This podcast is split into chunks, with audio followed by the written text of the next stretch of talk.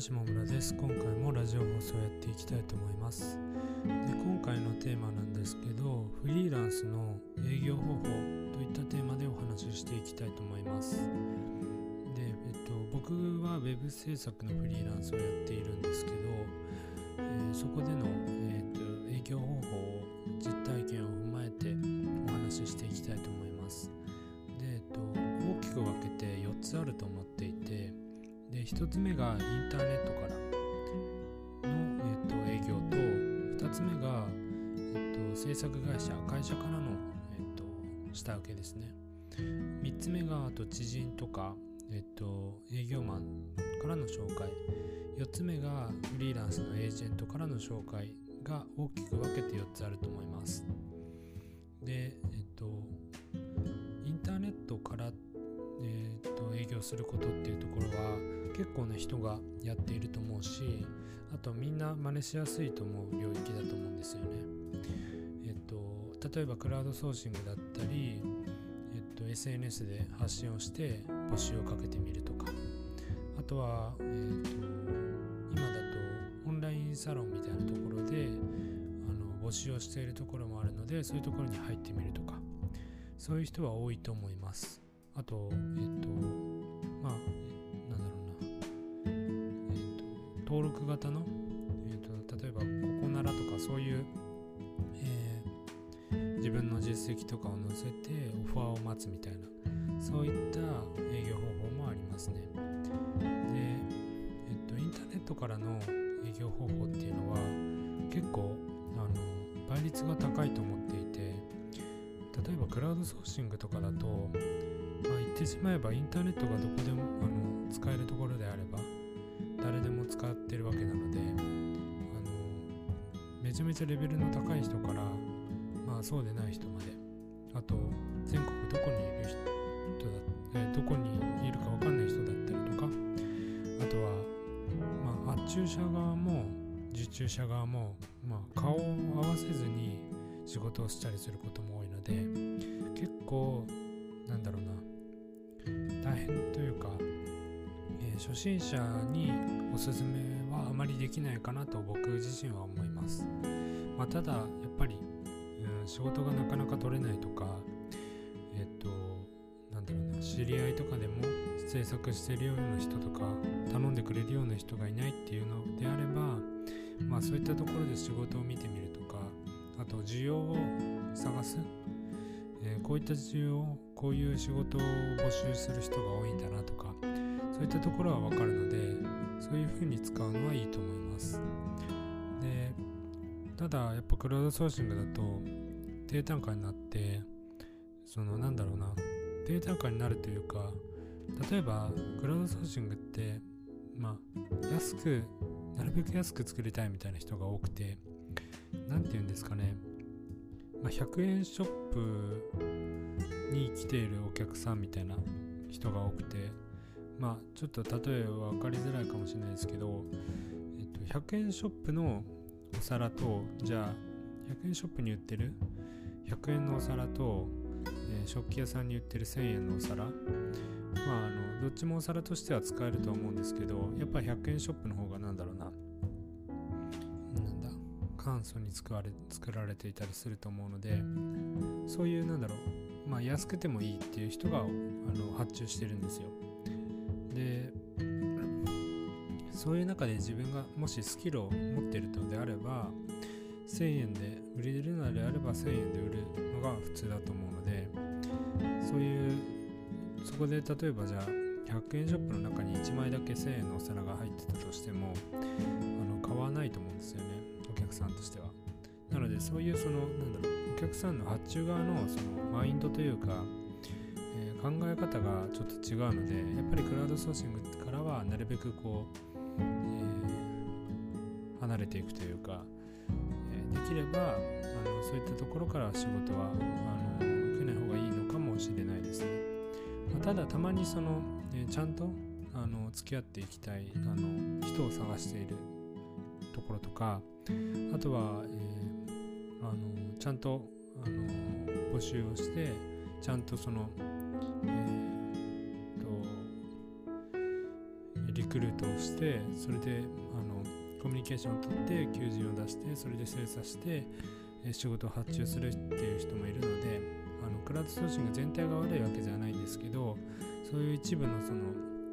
かなり低点下であの頼みたいっていう人がいるのであのそうですねそういったところはあの見極める仕事を見極めるっていうのが重要だと思います。まあえーと、とそれで僕の場合はやっぱり会社さんとかあと友達だったりから紹介を受けるっていうのが一番いいのかなとは思います。でやっぱり制作会社さんとかだとあのまあなんだろうな制作会社さんとやっぱりこううまくつながれるとあの制作会社さんってやっぱりこう、えー、仕事があの仕事が回ってくるのでそういったところであのえ、なんだキャパ的に制作会社の会社のキャパ的にあの人数が足りなくて断っている仕事とかもあると思うのでそういったところで入り込んでいくっていうのは結構いいと思います。で他にもま知人とかあと友達とか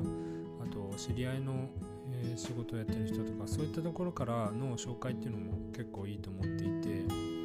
あ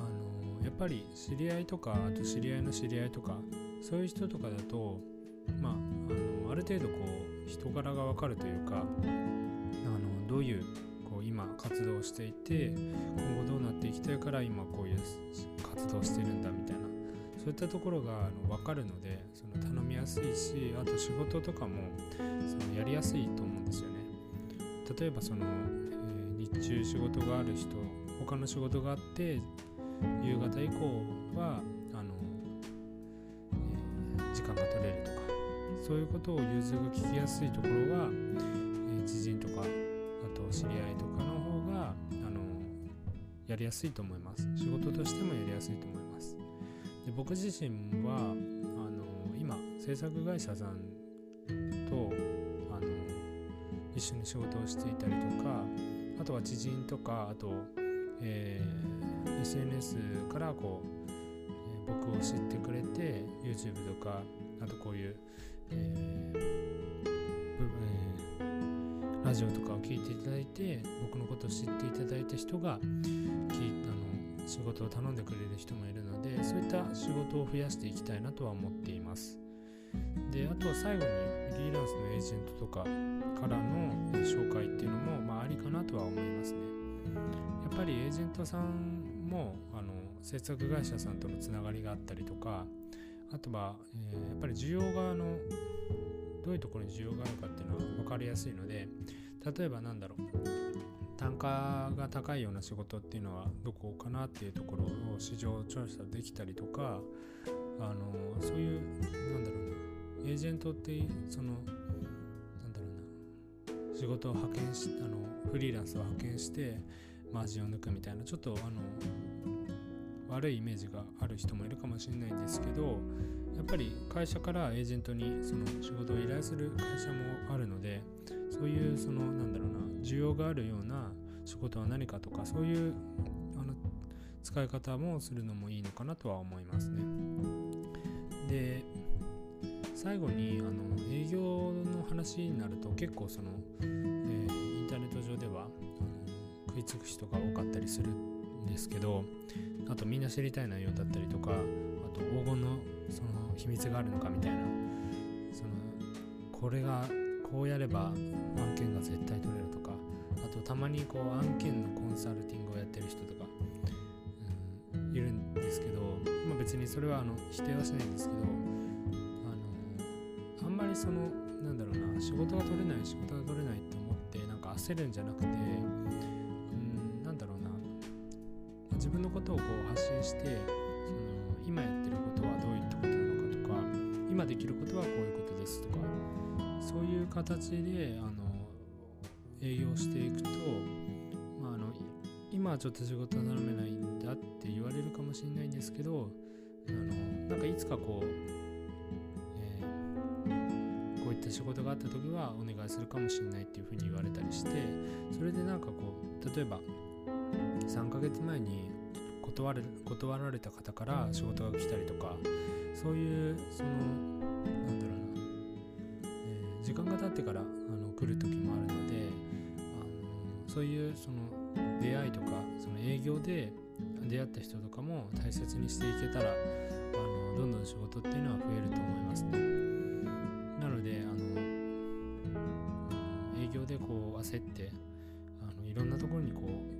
けるんじゃなくて一人一人となんかこう営業して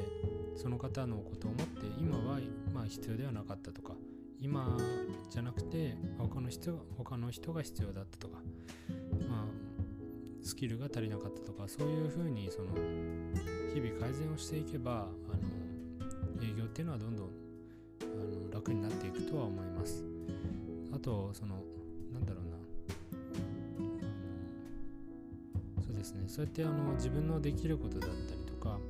あの仕事をしたい人としていくっていうのが一番重要だと思うのであのあんまり気にせずにあの勉強とかを頑張っていっていただけたらいいのかなとは思います。といった感じで、まあ、最後にあのチャンスは必ずあるってところですね。で、えーと、今回はそんな感じで終わりにしたいと思います。でこのチャンネルではフリーランスエンジニアの僕が普段思っていることとか考えていることを発信しています、えー、よかったら他の放送も聞いてみてください、えー、あと Web 制作のお仕事とかあったら、えっ、ー、とえー、Twitter とか、え、ブログのお問い合わせから、えー、ご連絡いただけたら嬉しいです、え、それではまたお会いしましょう。さよなら。